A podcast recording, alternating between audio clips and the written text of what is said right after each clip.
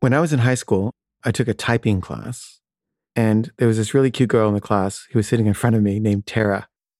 And I had a crush on her, and I would just write her like love notes or flirtatious messages, and she would write back.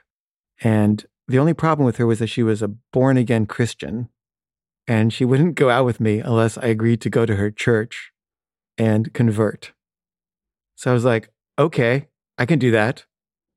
So she took me to her church, and, you know, I wasn't particularly taken by the church or the pastor.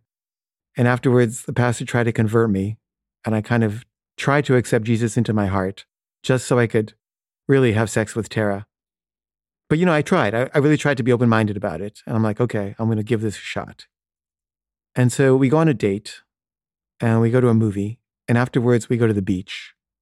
And we're like laying on the sand under this lifeguard station. And we're like making out, or at least I'm making out with her. And she's just lying there, like completely limp.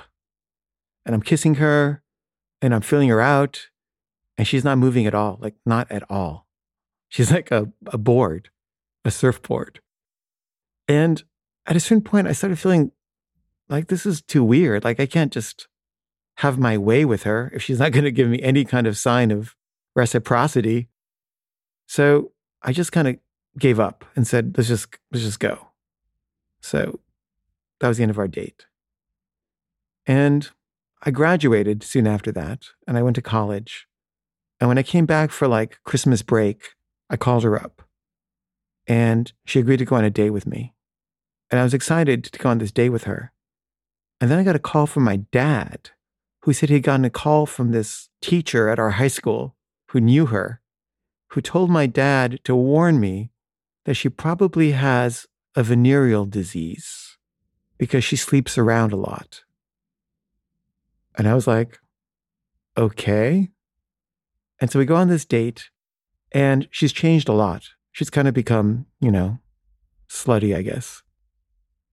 And I was into her. I really was. Um, but we didn't have sex. And I would hear from her once in a while. She'd call me and say she wanted to come stay with me in New Haven, where I was going to college.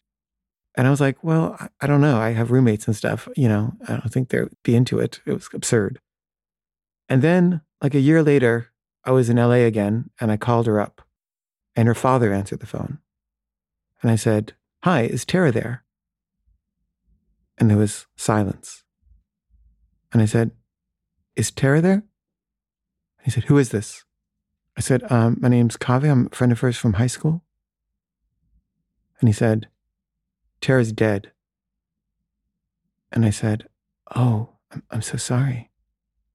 And then he hangs up the phone. And I was like, How did she die? What happened? I didn't know.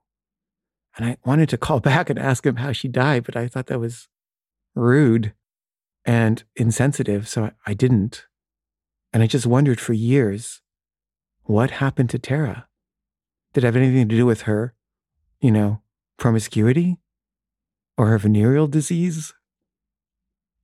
And then when the internet became a thing, I looked her up. And there she was. She had killed herself with a gun. And the reason she was on the internet at all was because her parents had sued the gun store that had sold her the gun because she had been having mental health issues and she had been suicidal. And they weren't supposed to sell a gun to somebody with history of mental health issues who had had suicide attempts, but they did. And I couldn't help thinking about the night that we were laying under the lifeguard station and I was feeling her out and she was just laying there like a corpse. And it all kind of just made sense all of a sudden.